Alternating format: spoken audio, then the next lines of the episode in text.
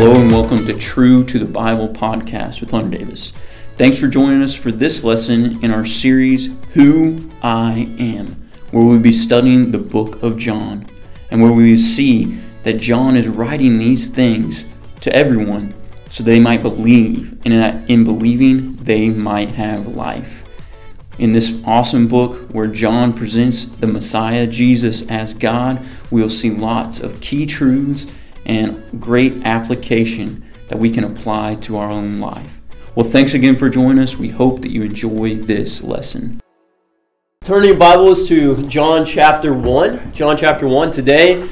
We're uh, continuing the series, Who I Am, and we're talking about Jesus starting his ministry. And as we look at it, it's, it's a big, big, big chunk of scripture, okay? It's John 1 19 through 51. So there's a ton of verses. So just FYI, don't freak out, but we may not get to a game today.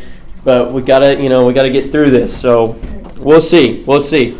And I can't go late today either. So we'll see how it all turns out. But we'll try and get through it fairly quickly. Is it hot in here? Yeah, that's what I thought too. I don't think there's anything I can do about it right now. But uh, all right, so John chapter one. We're not gonna. Uh, I'll read a couple verses. I'm gonna read um, verse 19 through 28. I'm not gonna read the whole thing at one time just to save a little bit of time, but we'll read each section as we go through it because basically what we're gonna see today is four major sections. So let's read uh, 19 through 28, and then I'll pray, and then we'll get going. This is the testimony of John when the Jews sent him to uh, the priests and the Levites sent him. Uh, sorry, let me start that whole thing over. This is the testimony of John when the Jews sent to him priests and Levites from Jerusalem to ask him, Who are you? And he confessed and did not deny, but confessed, I am not the Christ. They asked him, What then? Are you Elijah? And he said, I'm not. Are you the prophet? And he answered, No. Then they said to him, Who are you, that we can give an answer to those who sent us? What do you say about yourself? And he said, I am a voice of one crying in the wilderness, Make straight the way of the Lord, as Isaiah the prophet said. Now they had been sent from the Pharisees, and they asked him and said to him, Why then are you baptizing if you are not the Christ or the Messiah or the prophet? And John answered them, saying, I baptize in water, but among you stands one whom you do not know. It is he who comes after me, the thong of whose sandal I am not worthy to untie. These things happened or took place in Bethany beyond the Jordan, where John was baptizing. All right, let's pray. Dear God, we just come before you. Thank you for this day that you've given to us. Thank you for all you've done for us, God, and just um, how you've blessed us. Help us today to understand um, how we should react uh, to understanding who Jesus is and to knowing who he is, and just how we should uh, really react every day when we uh, come before you and, and uh, in prayer and all that, God. We love you, and we pray all this through Jesus' name. Amen. All right, so question that you guys can raise your hand and answer. Who do you think the most popular, most followed person in 2022? Okay, so not dead people. Okay, in 2022 is. Who do you think it is? Anybody got any guesses? It's not me. I know. I see all your thoughts. It's not me. Okay, I don't even do social media. I'm pretty sure that you know, I have some accounts somewhere. They have like eight followers, maybe. I don't know if you're lucky. Okay, Will Smith. Any other guesses? Ronaldo. Ronaldo. Who's that? I know. I'm kidding. Okay, Ronaldo. Dwayne Johnson. Hey, he's not. He's not number one. Yeah, but that is. He's in top ten. He's top ten. Huh? So who else? Taylor Swift. Taylor Swift. Did you see him? Huh? Did you see him? You've you've hit two top tens. No, I've just seen like the most followed people. He said he's hit two top tens. Jesus. A God's dead. Oh my goodness. Okay, okay. On the current earth, other than Jesus in any way, shape, or form. Okay, not Jesus. Okay. Putin. Putin. He's not in the top ten. He's not in the top ten. Neither's Trump. All right, so I'm gonna give you the top ten list, starting with the uh, nine. Well, ten. Starting with ten. Okay. All right, here it is. Number one. Does anybody know who this is? Soccer player, right? Soccer player. He has 170 million followers on Instagram. Okay, so he's number 10. Number nine, good old Justin Bieber. How in the world? Well, he has 114 million followers on Twitter, uh, which is a pretty big deal apparently. I don't know. Number eight, Taylor Swift. He did. Yeah, Gallon said Taylor Swift. Uh, 199 million followers on Instagram. Selena Gomez is number seven with 296. This lady, Ariana Grande Venti or something, I don't know. 240 or 294 million. Okay, then this dude, Messi, you guys, another soccer player. That's two soccer players in top 10 already. Two soccer players. Okay, uh, he has 306 million fans on Instagram. That then Kylie Jenner, I don't know what she does or anything, but 310. She's a her last name is Kardashian, so she has 310 million fans. Okay, I, I don't know. I don't know. Okay, number three, Barack Obama. Okay, uh, he has it's this. one- It's kind of weird because he's number three, but he only has 130 million fans on Twitter. I guess Twitter's harder to get fans on. I don't. I don't know. Uh, but he's number three on the list that I found. Now, top two. Okay, Reese got one of them. Dwayne Johnson. Oh, yeah. Okay, 296 million follow fans on Instagram. So he's got almost 300 million fans on Instagram. He's known as one of the most popular people in the world right now. And the number one, which somebody did guess, Ronaldo, the soccer player, is the most popular person in the world right now, apparently. 402 million fans on Instagram. Uh, kind of crazy because he's a soccer player. But I guess Europeans, you know, they really must have a big following. So we, we had no NBA players, no NFL players, but three soccer players. Not even Soccer's the best sport, like around the like. around the globe. I know, I know. most It's popular food. sport. I know it is, but that doesn't make it the best sport. Okay. All right. So, so the question is, what would you do if you met somebody famous? Now, I'm I don't I don't like I don't necessarily care about famous people that much. I'll try and get like if I met Patrick Mahomes, I'll try and get his autograph probably. Uh, you know, be worth something someday. Sell it. Uh, but you know, some people really like to meet famous people. The reason I'm asking this is because today we're going to see Jesus, and we're going to see him kind of coming out, not kind of coming out as the Messiah. So people are starting to realize that he's the Messiah here because he's in to few people he's announcing it. John the Baptist is now announcing that he is the Messiah, and we're going to see how they react to meeting ultimately the most famous person ever of all time. If you look that up, it is Jesus. The most talked about, most written about, most everything uh, is Jesus Christ. And so, uh, meeting that most famous person, how did John the Baptist react? How did the disciples react?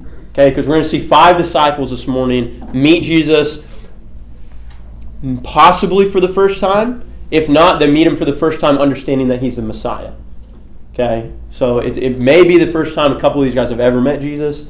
Um, I definitely would say it's the first time they've, some of them have like actually met him. Because you know how you say, oh yeah, that's Jesus, that's John's brother, cousin, or whatever. But it's a difference when he comes up and it's like face to face, hey, I'm Peter, I'm Jesus. You know, that's a, that kind of meeting. Um, and so we're going to see how they react. There's going to be four days that we're going to look at day one, day two, day three, day four. Yes, it's on your notes. Okay? And uh, after that, next week, we're going to look at day five or six. We'll talk about a little bit. We're not sure uh, which day it is. We'll talk about it next week, though. But today, we're going to look at the first four days. It's a huge chunk of Scripture. Uh, so we're going to try and go fast through it. And I apologize for that, but we just got to go fast through it. So day one is what we're going to start looking at. This is verses 19 through 28. It's what we just read. I'm going to reread it so uh, we have it in our minds fresh as we start. Okay, so this is verse 19. This is the testimony of John. This is John the Baptist. When the Jews sent to him priests and Levites from Jerusalem to ask him, Who are you? And he, John the Baptist, confessed and did not deny, but confessed, I am not the Christ. They asked him, What then are you? Elijah? And he said, I am not. Are you the prophet? He answered, No. They said to him, Who are you? So we may give an answer to those who sent us. What do you say about yourself? He said, I am a voice of one crying in the wilderness, Make straight the way of the Lord, as Isaiah the prophet said.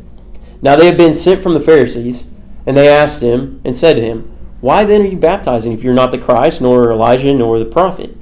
And John answered them, saying, I baptize in water, but among you stands one whom you do not know. It is he who comes after me, the thong of whose sandal I'm not worthy to untie. These things took place in Bethany beyond the Jordan where John was baptizing. Okay, so um, as we get going, as we start talking about this, some things to kind of think about This day one happens after John the Baptist has already baptized Jesus. Okay, we see that later on in the passage because we see that John says, I didn't know him, but then I did know him because the Spirit in the form of dove came upon him, and God said, That's the, that's the Messiah. Okay, and we'll talk about that in a second, but we know this is day one, and in day two, he says, Behold the Lamb of God, and he says all this stuff about him. So we know this is after John has already baptized him. Okay, before that, um, you know, John didn't know, and we'll talk about that in a second who he was. But after John baptism, baptizes Jesus at some point, okay, the Pharisees send some guys to talk to John to say, hey, who are you? And the one thing I want you to remember about this exchange or think about is where does John the Baptist's response always point to? And it's, you know, kind of an easy answer, right? It's a Sunday school answer, Jesus, right? But it's true. Okay, All, everything that he says points back to Christ. We're going to look at. We're even going to look at Greek because you know Jillian really likes talking about languages, and so we're even looking at a little Greek, and the Greek actually shows that he's pointing back to Christ with everything that he says. Okay, and so uh, that's what we're going to look at. We're going to start with the the phrase, and he confessed and did not deny, because these guys come to him and say, "Are basically there's who are you?" He confessed and did not de- deny, but confessed. So pretty emphatic there, just in the English or Greek there, that he's confessing this, not denying, he's confessing it. Okay, this is what he's saying, and this phrase, "I am not the Christ." Now, you guys remember from week one, ego eimi. Okay, we're going to be talking about this all the way through John because it's a theme. Okay, this is the Greek. So that ego waffle right there, the e, this one right here. This is ego. This is E me. Okay, those are what you're gonna we're gonna be looking at in John a lot. Okay, so just get used to seeing those. The rest of this, this is just not. This is the, and this is Christos. What do you think Christos is? Christ, right? So this is I, not, I am not the Christ. Okay? So you could say, I am not the Christ, right? But remember what I said about the ego. What does the ego mean? Does anybody remember? Makes it like, it puts an emphasis. Yes, it's emphatic, and it puts the emphasis on what? It puts the emphasis on I, actually. So there's a way to put the emphasis on not. Okay, and it's and it's called, and we're to look at that later on because he does that too. Uh, it's called meu. You do meu, and it's like a double negative, uh, which doesn't mean positive in Greek. It means negative, negative, like super negative. But this puts the emphasis on I. Okay, which is interesting because we're saying John the Baptist, he's putting all the emphasis on Christ. So why does he not put emphasis on Christ?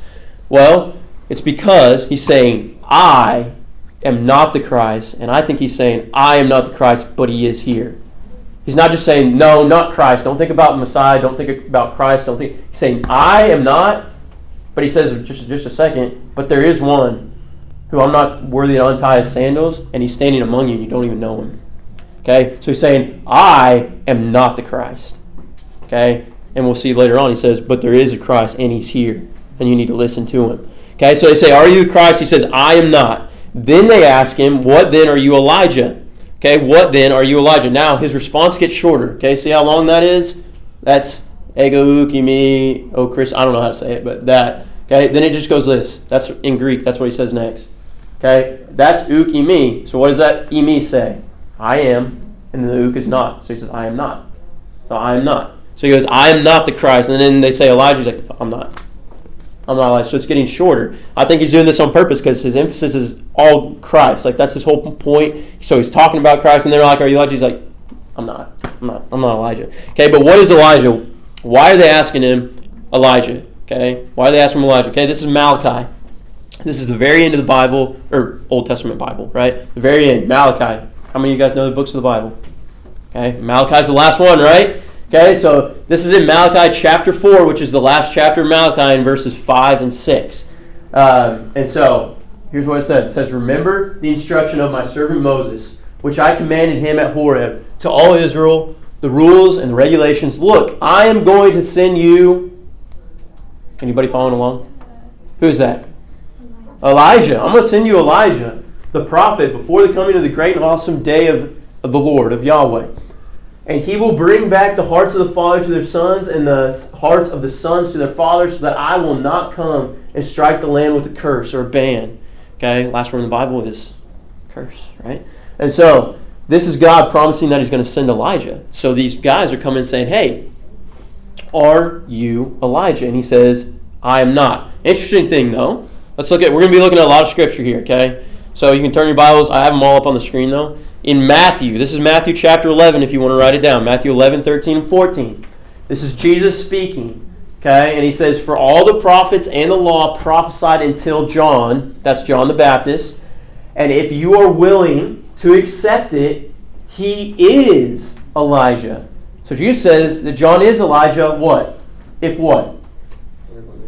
If you're willing to accept. Okay, the one who's going to come. Okay, but was the nation of Israel, did they accept Christ? No, no, they did not. Okay, they crucified him in disbelief. Okay, so they did not accept him. So John is not Elijah. Now there's somebody who's going to come in the power and authority of Elijah. Could be Elijah himself. Okay, but there's someone who's coming in the power and authority of Elijah. Uh, one day, I think now it's going to be at the uh, at the second coming. Okay, after the tribulation and everything, and uh, whenever they call the name of the Lord as Israel. Okay, there's somebody going to be Elijah in that time. Okay, and that prophecy was talking about this Elijah. But Jesus saying, if you would have been accepting me here, this would have been Elijah. He would have been Elijah, but you're not. So he's not Elijah. Okay? So that's why it's, it's kind of confusing, but that's what he says. He says he's not Elijah. And uh, Jesus actually backs it up here, even though he's saying, it kind of sounds like he's saying he's Elijah there, but he's not. He's saying if you're willing to accept, and they weren't. And so John the Baptist is not this prophet Elijah, this guy who's coming in the power and authority of Elijah. Um, and so he says, I'm not. Okay, then they give him a third question. Okay, third question, it's also in verse 21. Okay, are you the prophet? Are you the prophet? And his answer? No. Even shorter. Just no. Okay, that's the Greek for it.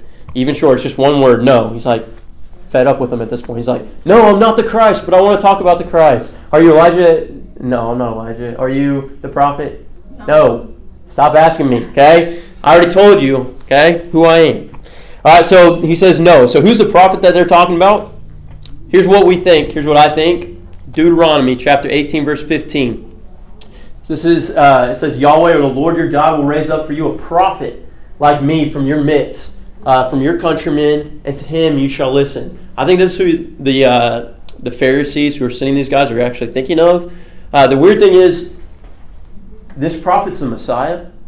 Okay? Um, if, you if you look at it, you study it, I think this prophet's the Messiah that Moses is talking about here. And so um, there's two options here. One is that these guys, these Pharisees, didn't understand that this was the Messiah at that time.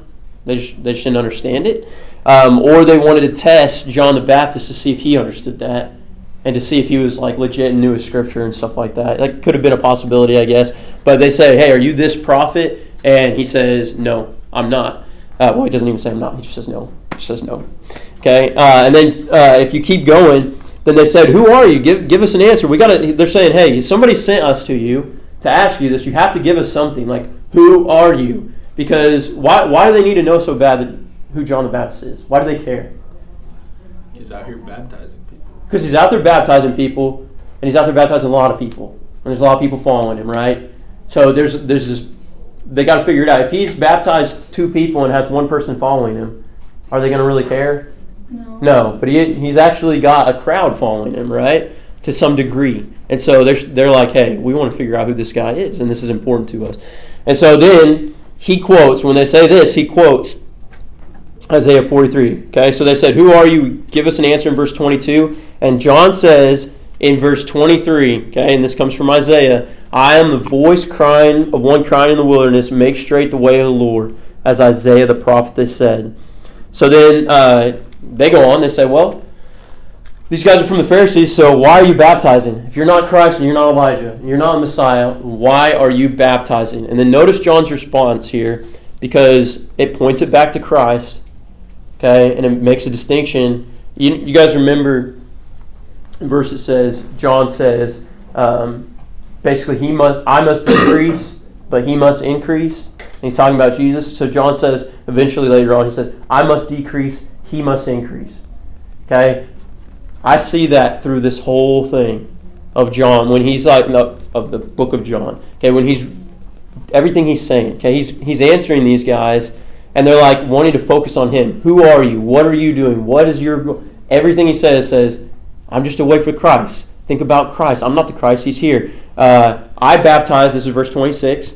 I baptize with water, but among you stands one who you don't know. See how he turns that right back to talking about the Messiah? There's somebody standing here you don't know. He comes after me, the thong whose sandal I'm not worthy to even tie or untie. Okay? So he keeps pointing on day one back to Christ. He's already baptized them, so he realizes who he is. He keeps uh, pointing them back to Christ. And so that's what happens day one. This is this exchange between John the Baptist and these people. Okay, day two, John testifies. Okay, this is verses 29 through 34. We know that it's day two because he says the next day, right? Verse 29, let's look at it. It says, The next day he saw Jesus coming and said, Behold, the Lamb of God who takes away the sin of the world. Okay, uh, we're going to keep going in just a second, but uh, remember that he says that on day two. Okay, remember that he says it on day two because uh, he'll say it again later on, and I kind of think he almost says it all the time every time he sees Jesus after after a certain point. So we'll look at it. Uh, so behold, the Lamb of God who takes away the sin of the world. He uh, that is he on behalf of whom I said, after me comes a man who is before me, for he existed before me. I did not recognize him but so that he might be manifested or shown to Israel, I came baptized in water. That's also important to remember. That phrase that uh, I came baptizing that he might be manifested uh, uh, to Israel. John testified, saying, This is verse 32 I've seen the Spirit descending as a dove out of heaven, and he remained upon Jesus, him, Jesus. I did not recognize him, but he who sent me to baptize in water, who's he who sent John to baptize in water? Who sent John? God, right? We learned that earlier on, okay, uh, in this passage. He said, There came a man sent from God, and it's John. Okay, so the guy who's the man who sent me, no, it's not a man, God, but he who sent me to baptize in water said to me, so God tells John, He upon whom you see the Spirit descending and remaining on him, that is the one that baptizes in the Holy Spirit. John says, I myself have seen and I have testified that this is the Son of God. Okay? Okay, the baptism has already happened because I, he said he's already seen it. Okay, it's already happened in this. All right, so he ad- identifies the Messiah as the Messiah is walking. Okay, he sees him, he says, Behold, the Lamb of God. Okay, now, here's something to remember and think about. Jesus and John were related, right? How are they, how are they related? Cousins, right? Okay, so they're cousins. So, chances of them knowing each other, or at least knowing who each other were, pretty high, right? Maybe their whole life. Maybe not. I don't know. Um, they probably both knew that each other were both born miraculously. They're both uh, miraculous conceptions. Uh, John, because of the elderly age of his parents, Jesus, because it was a virgin birth. Okay, so they probably knew some of that stuff about him. Um, I'm guessing they knew how each other lived growing up, meaning they they knew one another, right?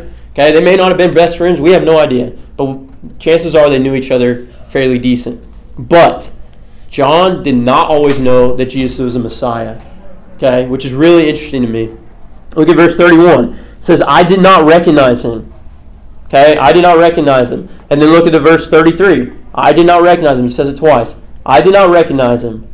Okay, but then it says when he recognized him. But he who sent me to baptize in water said to me, Upon whom you see the Spirit descending and remaining on him, that's the one that baptizes with the Holy Spirit. So John says, uh, God told me the Spirit's going to come down, and that's what happened at the baptism, right? And we'll look at that. We'll actually look at it right now. Look, Matthew, this is Matthew chapter uh, three. Okay, then Jesus came from Galilee to the Jordan, John uh, to John in order to be baptized by him. But John tried to prevent him, saying, I need to be baptized by you, and you come to me? But Jesus answered and said to him, Permit it now, for this way is right for us to fulfill all righteousness. Then he permitted him. Now, after he was baptized, Jesus immediately went up from the water, and behold, the heavens opened, and he saw the Spirit of God descending like a dove coming upon him. And behold, there's a voice from heaven saying, This is my beloved Son, with whom I'm well pleased. So I believe that this is when John recognizes that Jesus is the Messiah. However, there's this little phrase in here, right? Said John says, "I need to be baptized by you, and you come to me." So why would John say that if he didn't know Jesus was a Messiah? That's the question. Okay, there's several things. Uh, there's several things, okay, that it could be. Um, really, John, not John, is it? Bob. Bob Wilkin. Okay, Bob Wilkin says that the Spirit descended on Jesus twice. Uh, that could be a possibility. He descended on him earlier, then descended on him here. That way, John would know who he was beforehand. Uh, that's a possibility for sure. But it, let's look at this logically and think about it, okay? Uh, why did John come to baptize?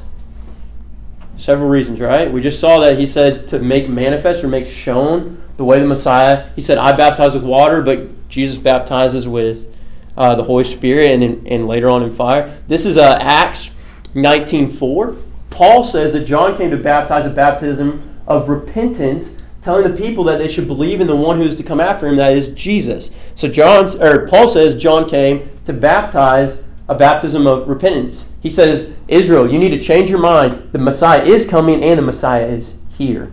Okay, that way paver uh, type action there. So that's Acts 19.4. Jews were being baptized by uh, John to identify with the fact the Messiah is actually coming. Okay, because not every Jew, not just because you're Jewish, doesn't mean you believe that. Um, and if you look at, uh, if you think about it, you look at Jesus' life. Okay, did he ever sin? No. Okay, so was he a, a holy man? Yeah. Yeah. Um, so when he comes to John, and John, if he knows him at all, which I'm assuming he knows him a little bit, if he comes to him and says, "Hey, I want to be baptized by you," John's like, "Dude, you're a better guy than I am. You're a better Israelite than I am. You have more faith than I do. I know you. Like you're you should you should be the one baptizing me." Um, and so that's kind of what I think it is. I kind of think he's just saying, "Dude, you're way better than I am." Because was he? Yeah. Yeah, he was. I mean, he was, he was the most holy Israelite there ever was, right? Um, and so that's kind of what I think. It could have been that the Spirit of God came on him twice. It could have been that as well. But I kind of think that's what it is. He also, uh, John Axel recognized that the Messiah's baptism would be different than his baptism or different than a water baptism before he baptized Jesus. So this is Matthew uh, 3.11 says, I baptize you with water for repentance, but the one who comes after me, more powerful than I am, whose sandals I'm not worthy to carry, he will baptize you with Holy Spirit and fire. So if John really thought he was the Messiah, I don't know, he may have he may have said, Hey, you need to baptize me with water and fire. Yeah, or I mean, sorry, with the Holy Spirit and fire. You know, you need to baptize me with the Holy Spirit. Um, it was just a different kind of baptism. And so I think when John is saying, Hey, you should be baptizing me, I think he's saying I think it's a statement of how perfect and holy Christ was on earth. Um, again, that's kind of a that's a little bit of an opinion there, uh, but if we study it, I think that fits pretty good. Um, so the dove descends, he baptizes them, um, and now he says, "Hey, behold, the Lamb of God who takes away the sin of the world." I didn't recognize him, but then I knew him because of this. And now in verse thirty-four, I myself have seen John talking and testify that this is the Son of God. So, regardless of how it happened, he didn't know him or didn't recognize him. Okay, he didn't recognize him, but then he did recognize him at baptism, and now he's proclaiming him, which is the important note. He's proclaiming him to everyone. Okay, day three. Okay, day two, day one, he exchanges, has this exchange with these people. Day two, he sees Jesus. He says, "Behold, the Lamb of God." Day three, okay, John the Baptist releases some of his disciples. Okay, we're going to see three disciples on day three. This is verse 35 through 42. Um, again, the next day was standing. Uh, John was standing with two of his disciples. So yesterday, John was standing there. He sees Jesus. He says, "Behold, the Lamb of God takes away the sin of the world." Now he's standing with two of his disciples. We'll see Andrew and I think John. And he looked at Jesus as he was walking. So Jesus comes by again and he says, "Behold, the Lamb of God." He says it again. Behold the Lamb of God. I kind of think every time John saw Jesus, he was just like, Behold the Lamb of God, right? Because he's kind of this strange character anyway, right? He lives in the wilderness. He wears animal skins. He eats locusts and honey. Like he's kind of a, I mean, he's kind of a weird guy, right? I mean, in some ways, I mean, not really defined weird, right? But he's different than the culture. He's different than the people, okay? And he's outspoken. We know that, right? He calls the Pharisees a brood of vipers, right? So he's very outspoken about things. So I don't think it's far fetched at all to say, once John the Baptist actually realized that Jesus was the Messiah, maybe every time he's just like, ah, behold, the Lamb of God, guys, the Lamb of God. right? Because he's he's the guy that uh, he's the guy that's supposed to be proclaiming it to all of Israel, right? So he's that's part. Maybe that's what do you think? Uh, this is part of my job, right? Behold, the Lamb of God. There he is, guys. Uh, just every time. But when he does it this time, it's interesting because the two disciples. This is verse thirty-seven. It says the two disciples heard him speak, so they hear him testify this, and they what? They followed Jesus. So they left John to follow Jesus. And this is perfect. This is exactly how it's supposed to happen. This takes a lot of humility for John. Right? He must increase, I must decrease. And Jesus turned in verse 38 and saw them following. So Jesus turned around, he sees these two dudes following him. Okay? And he's like, What do you seek? What are you, what are you looking for? And they said to him, Rabbi, which means teacher, where are you staying? Where are you staying? So it's just kind of weird. Uh, so it could be two things you know, or it could be a lot of things. But he says, "Hey, what do you seek?" And they could be like, uh, "Where are you staying?" Like just that they don't know what it's to say, or they could be saying, "Hey, I think I might be wanting to follow this guy because John's testifying that this is the guy that we've been looking forward to. Because these are disciples of John, so they believe in the Messiah and they believe he's coming and they believe John is the, paving the way for him. So they could be saying, "We want to come back and find this guy, be able to know where he's at. So where are you staying, so we can continue to come back and find you." Because disciples in that time did not always like it wasn't always a 24/7 job. Okay? So take Andrew for example. We're going to see him in just a second. He's one of these two. As he was a disciple of John the Baptist, he still worked as a as a fisherman with his brother Peter. Okay? And that's how it worked a lot of times as a disciple of somebody, as a disciple of a teacher or a rabbi. You didn't always just it wasn't always full time, which is important because in the Gospels, there are actually three callings of the disciples. Okay, there are three callings. I think I have them listed here. Yeah. So John went. It's less of a calling. This one. Okay, this is more of an intro. I don't even look at it as a calling because Jesus doesn't necessarily call them to follow him, but they are introduced to him as the Messiah through John the Baptist and through, as we'll see, other disciples, and they begin to kind of follow him. Okay. I don't, I do not think, I think Scripture backs up that they are not giving up their jobs at this point, at least like Peter and Andrew, James and John, those kind of guys. I think they're still fishing for a living, but they're still kind of getting to know uh, Jesus. Okay, then in Mark chapter 4, or sorry, Mark 1 and Matthew 4, Jesus actually calls them to follow him. Okay, and that is a calling, I believe. I believe at that point they're actually disciples of the rabbi, disciples of the teacher. that's after he's done miracles, after the wedding of Cana. That's after all those things have happened because it says many he's done these things or whatever. Okay, and so he's done this stuff, and then he calls them to follow. And it says Jesus is walking by the shore. He sees them cleaning their nets, and he calls them, and they start following him. Okay, that's what it says. Okay, then Luke chapter 5 is a different calling, and it's Peter, Andrew, James, and John. Okay, and this time Jesus is teaching, and I think they're already with him, but they're like kind of following him part time, right? Not part time, but like they're still doing their other thing. Okay, so in Luke chapter five, he's teaching. They end up going out, and that's the famous story of throw your nets on the other side. They bring up all the fish, and it's like you know that story. Okay, so he does a miracle, and then he says, "Follow me, I'll make you fishers of men." And it says they left everything to follow him. Okay, and I think the distinction is Matthew and Mark, they uh, that account is them saying, "Hey, we're going to start following you." Luke five is like, "We're leaving everything. We're not doing anything but following you." Okay, and so I think that's the that's kind of the lineup there. It's important though because in John, where we're at, they're just now getting to kind of meet him as the Messiah. Does that make sense? Like we're barely even. This is like the first time John and Andrew are really even getting to um, see him as the Messiah. Like John the Baptist is like, hey, you two, John and Andrew, there he is. Behold the Lamb of God. So he's introducing him as the Messiah. So then in verse, so they say, he says, what are you seeking? They say, where are you staying? Uh, verse 39, Jesus says to Andrew and John, come and you will see. So they came with him, saw where he was staying, and they stayed with him that day, for it was about the tenth hour. One of those who heard John speak and followed him was Andrew, Simon Peter's brother.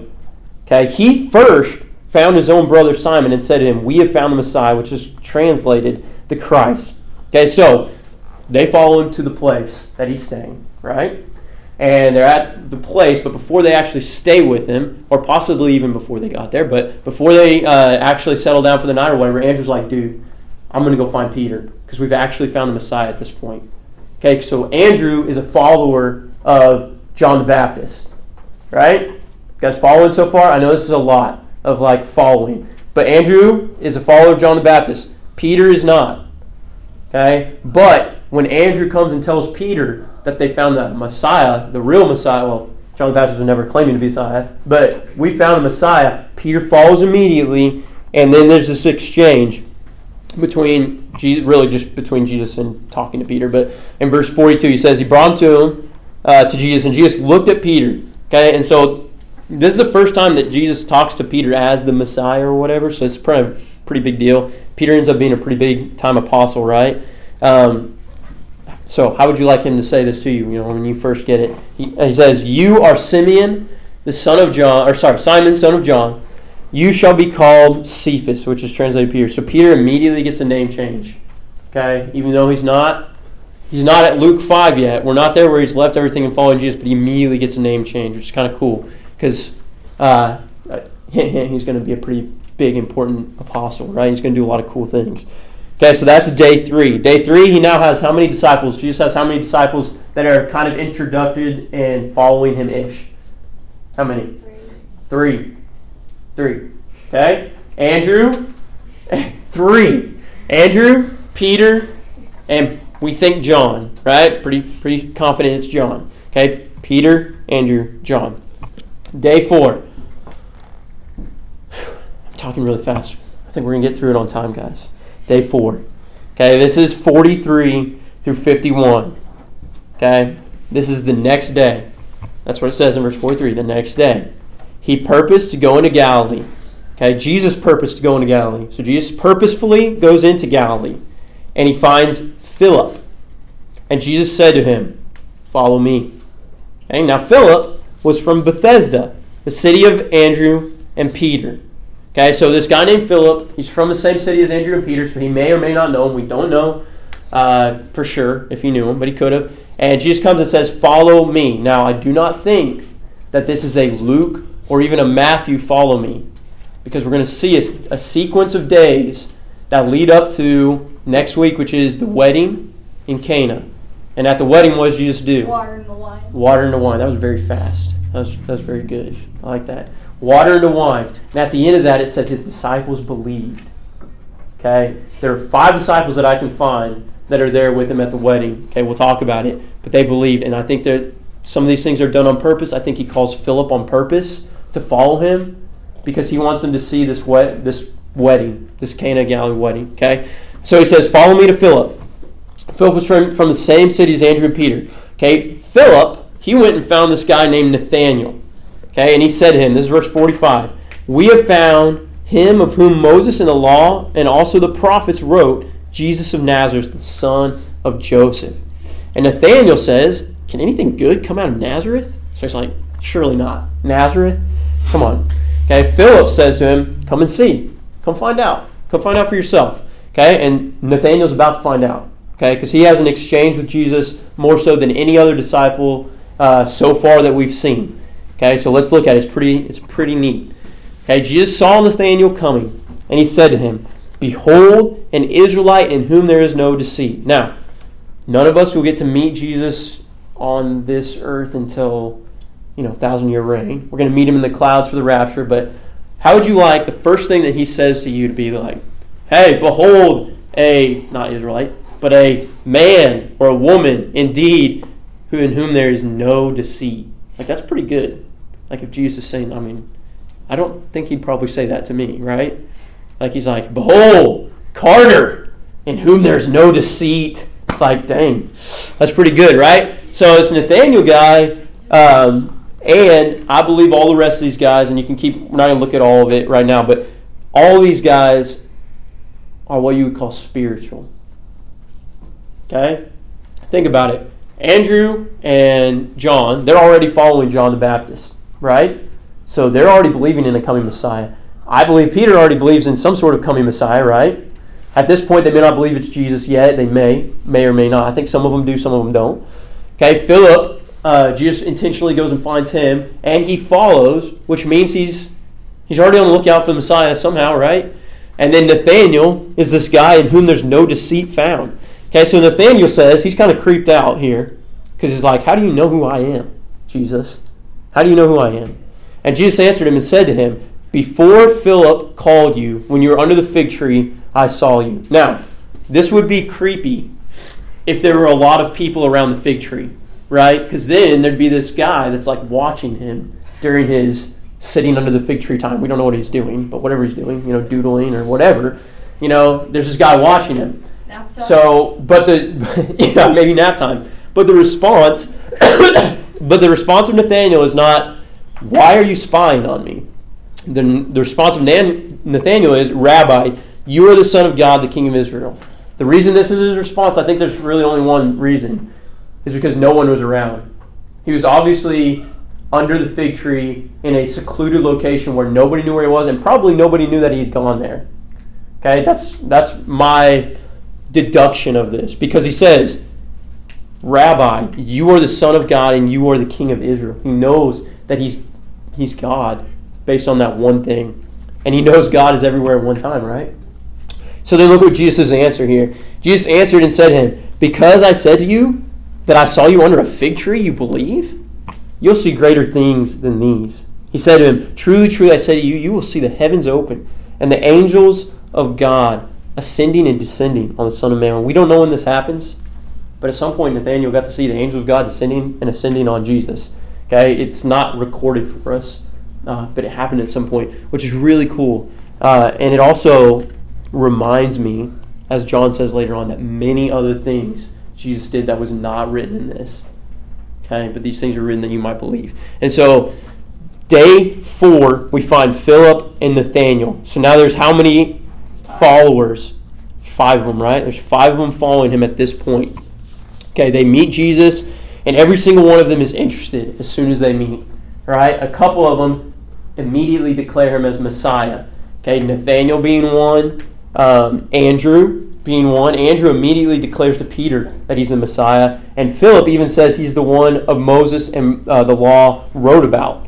And so there's at least three that are proclaiming him as Messiah already. John the Baptist, when he figures out who Jesus is, he proclaims and proclaims and proclaims and keeps proclaiming who he is. He says, Here's the Messiah. Behold the Lamb of God. There's one here that's with you that you don't even know, and he's greater than all of us. He keeps proclaiming who Jesus is. Okay, uh, John the Baptist's response is to proclaim Christ. Okay, the five, they responded by at least checking it out and seeing who he is. Three of them proclaimed him. So, what should we do? Okay, what should we do when we see things about Jesus? That's my question today for us. Application. This is a lot of narrative, I know, but we can take example from these guys. Okay, no, most of us in here know Jesus as our Savior already. We believed in Jesus for eternal life and we have it. Okay, but what do we do with that? Like, what do we do in our daily lives when we maybe we see something new in the Scripture, or maybe not new, maybe we're just reminded of something cool about who Jesus is in the Scripture, or maybe we look at the Scripture and we see something about Him. What do we do with it? Do we internalize it? Do we think about it for five seconds and let it go? Do we renew our minds with it? Do we proclaim it to other people? All of us in here know that Jesus is Messiah. Uh, most of us believe that. I'll, probably all of us, right? I don't know all of you guys, but most of you I know. And you say that Jesus is the Messiah, right? And he's the he's the one that we have to believe in for eternal life. Do we ever proclaim that to people? Does that just come out and are like, you know, John the Baptist? He's the weirdo, right? But I feel like it just came out of his mouth. Like he was so, like that was his such a, a mindset for him that like he sees Jesus walking. He's like, "Behold, the Lamb of God, who takes away the sin of the world." You know what I mean? And like, do we? Is that like if people look at us, do they say, "That dude's always talking about Jesus"? I mean, they don't. They don't say that about me. I can guarantee it. I wish they did. I wish I was better at it. And we can get better at it, right? We can get to where our, our lingo and the things that we say tend to always go back to God and tend to always lead back to Christ. You know what I mean? Somebody says it's a beautiful day out. What do you say? Usually, yeah, it is. Do we say, man, God is good for giving me this beautiful day? You know what I mean? Like that that's a, such a small little thing. But when we're renewing our mind constantly with who Jesus is, who God is, what He's doing for us, those are the kind of responses that are going to start coming out of our mouths. And I think that that's what we can gain from this lesson. That can be our in, impact. What's your response to meeting Jesus? Okay, originally, hopefully, your first response to knowing that Jesus is the Messiah is that you believe in him for eternal life. Okay, but assuming that most of us have, have done that, what is our daily response to knowing who Jesus is? Okay, we have the greatest uh, knowledge of all time, right? We know who Jesus is. We have the scriptures to tell us who he is. What do we do with that? Do are we filling ourselves up with it so much that it's like overflowing? Like, man, every time Gallon talks, just Jesus comes out of his mouth. Okay? And when you do that, you might be weird. Right? You might be like John the Baptist, weird in some groups. You won't be here, so you don't have to worry about it here. But in some groups, you might be weird. So let's think about that. Let's think about how we can do that more. How we can be more like John the Baptist and just like every time, every time, every conversation, like man, Jesus is Messiah, Jesus is Messiah. Maybe not in those words, but just how can you integrate it into your thoughts first and then into your verbal speech? Make sense to everybody? Does everybody agree that's something that we can work on? Sweet. One person agrees. That's good. All right.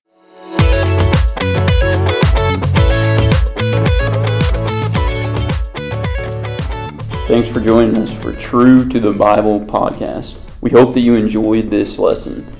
If you have any questions about this lesson or any of the other True to the Bible podcasts, don't hesitate to contact us at hunter.davis at stillwaterbible.org.